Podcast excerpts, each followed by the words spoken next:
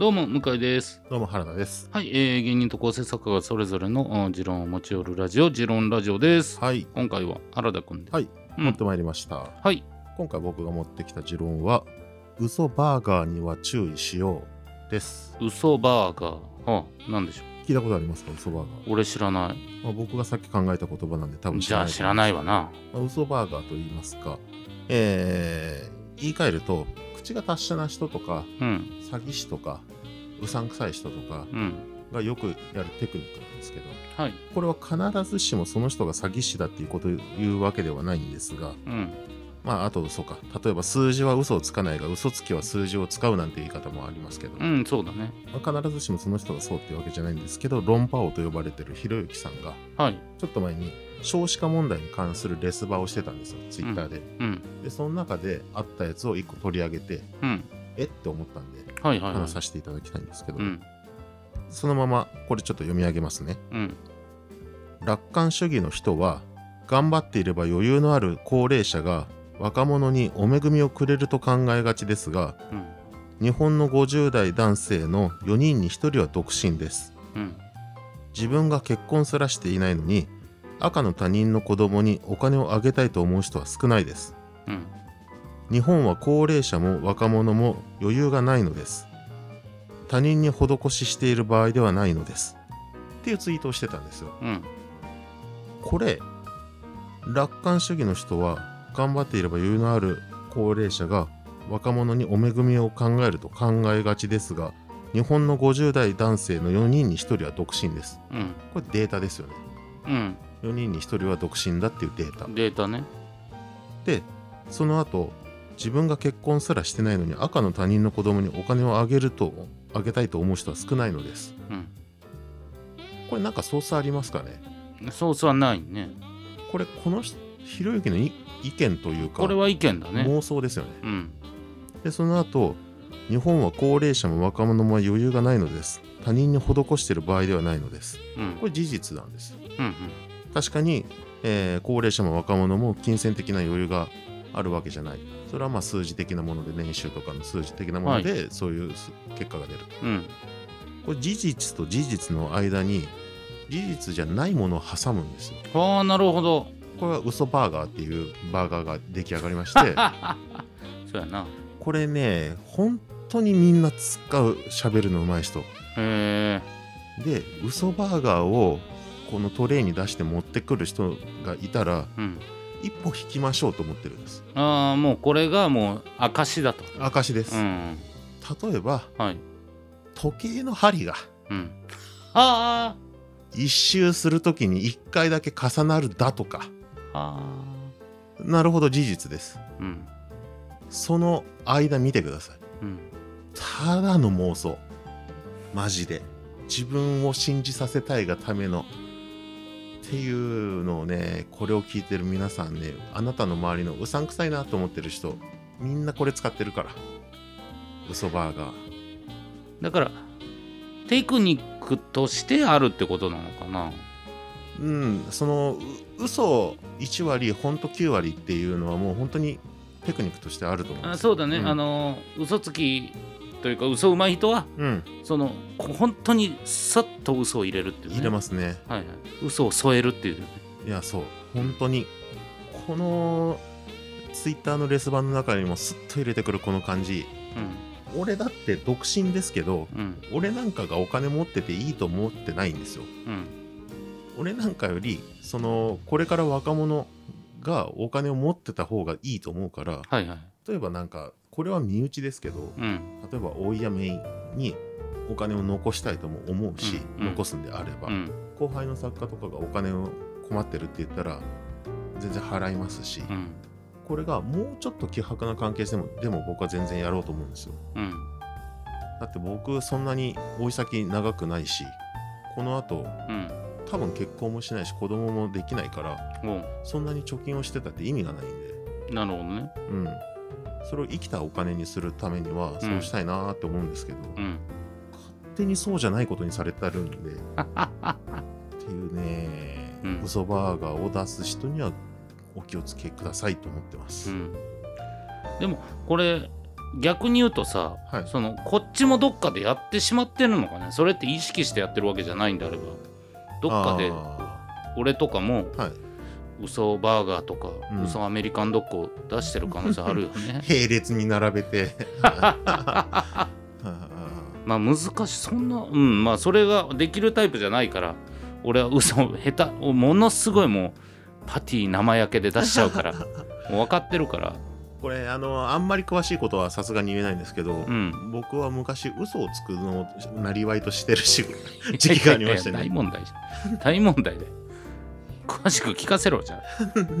嘘をなりわいとしてる時期があってすげえな。そその時にやっぱ使ってましたねこれは。であとやっぱそれにおいてもやっぱ使うのが上手い人うん。下手な人もいてあとはやっぱそれにしっかりうん。嘘に引っかかる人も引っかからない人もいるってことでしまあそうですね、うん。だからまあもちろん聞く相手にやるんですけど、ょ、うん、例えばですけどこれ大体みんな当てはまるんですけどこっちの言うことを信じさせたいにあたってうんあなたの今運気が良くないですよ。とうんもしかして四角い部屋にあの長方形の部屋に住んでませんかみたいなことを言うとうん。当たるじゃないですか。うん十中八九四角い部屋なんで。うんこれで信じちゃう人いるんですよ。なんでわかるんだろうって。はいはいはい。で長方形の部屋に住んでるっていうことは大体当たるんでそれで一回当てとくんです、うん。でその後に嘘言うんです。うん。こうした方がいいですよみたいなそこは嘘でね。はい。うん。でその後にもう一回そのラリーをしてる間に知った事実をあなたは何歳なんでで独身だからこうした方がいいですよみたいなことを最後に事実をもう一回入れとく。うん。っていう嘘バーガーをあの売ってる時期が僕もあったんで。いや嘘バーガー売ってた。まさかのそのそういう顔隠して音声も変わってる人みたいになっちゃう。売ってたんかい。売ってる時期があったんで。うん。あのこういう人たちがよくをなんかもろ手を振って社会を歩いてるなって思います。今。うん。億単位の金を稼ぎ。まあ本当に詐欺なのかどうかわかんないけどでもまあ詭弁。詭弁ですね。ね、それはいるよね。うん、詐欺ではないとは思うんですよ、別に。時計の針は1回は合うから一そう。年うん。うん。本当にでもだから良くない難しいんですよね。それをうん。選択肢としてみんなちゃんと捉えて、うん。その人を応援する好きなのか。うん。そこを分からぬまま普通にうん。その占い師の手法としてうん。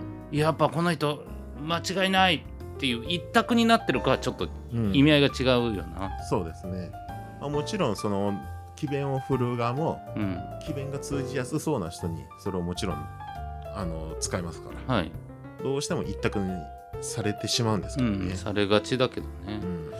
う。ん。うん、なんかもったいないなというかそれにおいてそれこそ今日 SNS でもう父親がはい。もう自己啓発本とオンラインサロンにはまって、ああ、うん、自分のも家のあ娘のはい、小説とかうん。全部捨ててうん。自己啓発本読みなさいっていう。うんなるほど。よっぽどじゃないですか。やばいですね。いやそう。だからこの側面もあるんだってことをうん、分かってうん、やっぱ選ばないといけないし、うん。うん、だから、えー俺は別にオンラインサロンもいいと思うし、ん。自己啓発本も俺はいいこと書いてあるうん。と思うし、うん。でそれを踏まえた上で、うん。でもオンラインサロンは宗教だとか言われても俺はあんまピンとこないけどでも、宗教みたいになる人はいるよねっていうことあるからうーんその今日できた単語とは思えないけどやっぱ嘘バーガー。っていうのがあるんだっていうことだけ分かってたらうん。これもしかしてそうじゃないと思えるね時間があればいいなと思うけど。ちなみにオンラインサロンとか自己啓発本に関して、うん。で特に宗教だっていうことに関して僕は宗教的であるなと思うんです、うん。まず。で宗教的であって宗教であるならばいいと思うんですむしろ。うんうん。あのー誰かのことを狂信的に信じてはい。それでいろんなもののストレスから解放される。うん。で人生の規範になってうん。いろいろ一日一日考えなくちゃいけないことから解放されるんであればうん。楽じゃないですか。そうだね、はい。苦しみを解き放っているという意味で、うん、そういう意味では別にいいと思ってるんです。う。ん。信じたいものは信じさせてあげた方がいいと思ってるから。うん。ただえーオンラインサロンでこうすりゃ儲かるよと。うん。俺はすげえ儲かってると。はいはいはい。君たちに成功の方法を教えますと。ってうん言って何万人も集めた人たちからうん。同じだけの金額を稼げる人間を埋めなかったらうん。限りなく詐欺に近いと思います。はいはいなるほどね、うん、その儲かる。だから、うん。えーネットのバナーの広告じゃないけどみたいなことだよね。これでね。実際にオンラインサロンで例えばあの美味しいご飯を僕はすごい知ってるから会員メンバーにだけ教えますよ。うん。これ別にいいんです。うん。でお金にしてだけ言うとうん。それをすごく思っててうん。実際お金を稼げる成功へのメソッドみたいなのを教えるうん。オンラインサロンたくさんあると思うんですけど、うん。そこからそれを主催してる人と同じだけお金を稼げるようになってる人って僕会ったことがないしうん。情報としても見たことがないんですよ。うん。ちょっと良くないなそこに関しては思ってます。うーんなるほどね。難しいところやな。でもそのなんだろう。うーんむちゃくちゃ当たり前のことじゃんと思うけど、うん。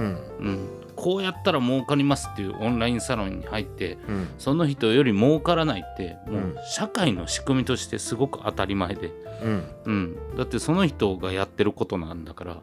でその人よりも遅いんだから。うん。うん、うまくいくわけ全く同じことやったってうまいこといくわけないとまず前提であるのが俺はあるから、はい。でもそうかみんなそんなこと思わんか。みんななるほどこうやってやれば私も誰々さんみたいに成功者になれるんだって思ってやっぱり入るんじゃないですかね。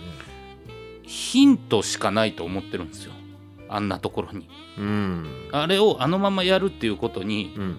まあ当然それができたら素敵だしそれで稼いでうん。もしかしたら抜く可能性もあるけれどもうん。じゃなくてこの人がこうやってこうだったっていう、うん。この物語における12個自分のうん。ヒントになればいいじゃんぐらいに俺は思ってんのね。そまあまあまあまあまあそうですね。はいまあ、うん。うん、まあ別に、だから俺がオンラインサロン入ってるか入ってないかとかそういうことじゃなく、そうヒント。まあでもその人から受ける必要がないんだよな。まあ自分が選んだからってことじゃない。えだから俺も自己啓発本めちゃめちゃ読んだ時期あったよ。うーん。めちゃくちゃ読んだけど、はい。でも結局、うん、言ってることはうん。もう3つ4つや。いやそうだと思います。でその3つ4つってあのこれも前話したけど孫子の兵法書とに大体書いてあると思います。いやでもそうだと思うよ。うん。うん。このあと本当に小学校の時にうん。先生とかが言ってることや。いやそうですね。うん。それをカタカナにしただけですよね。そうそうそうそうそうそう。大だと思ったから俺は別にもう読むのやめたけど体うん、ただおもろいエピソードが書いてたりするという、うん、なるほどなるほど、うん。はいはいはい、うん、そうそうそう。ユニバーサル・スタジオ・ジャパンをうん。立て直した。うんね、うん。赤字続きだったのを黒字にした人は、うん。えーこんな行動をしてたとかうん。は面白かったりするし。あの人すごいですからね。信じとんのかいなあの人すごいんだよそなの人を信じてんのかいな。やることなすこと成功してるから けどでもあの人のうん。まあまあをやればいいかどうかっていうのは分かんなくて、うん。行動理念としてやっぱり行動力があるしうん。で判断は早かったりとかうん。っていうことが大事だったりっていうそういう話じゃないですか。そうそうそうそうそう根幹は。で全部そうなんよ、うん。全部、結局そうなんですよね。うん、だから何かをうん。この人たちの真似してうん。やろうじゃなくて、その横で見るからうんこうなれると思うんだって。ちゃんといろんな本本いろんなサロン行ってうん。それを縦で見た時にうん。同じこと言ってるから。そうですね。っていう見方の方がいいかなとは思うけどね。うん。まあそれを、うん、言わずにうん。こうやったら儲かりますよって言ってるのは良くないなと思うだからさっき一番最初の嘘バーガーに戻すと、うん。やっぱ嘘バーガーを3種類4種類並べるとどうしても真実の部分とうん。嘘の部分が浮き上がってくるんですよね。うんうんなのでそれをやっぱ並べて真実の部分だけを取って食べる。うんうん。と、えー騙されはしない。ただ騙された方が幸せな時もあるから必ずしもそれがおすすめではないんですけど宗教的に信じちゃってる方が。だから、うん、俺は騙されない方がいいと絶対思うから。うんまあ性格的なもんもありますし、それはあるよね、はい、うん。いやもうごめんちょっと明日から嘘バーガーは使うわ。絶対。どこで使うんですか？ほんまやな。誰か誰かを騙す時にでも。急に後輩作家とかね後輩の芸人とかに。な嘘バーガーって知ってるかぐらいの。いや気をつけていきましょう。はい気をつけましょう。ありがとうございました。ありがとうございました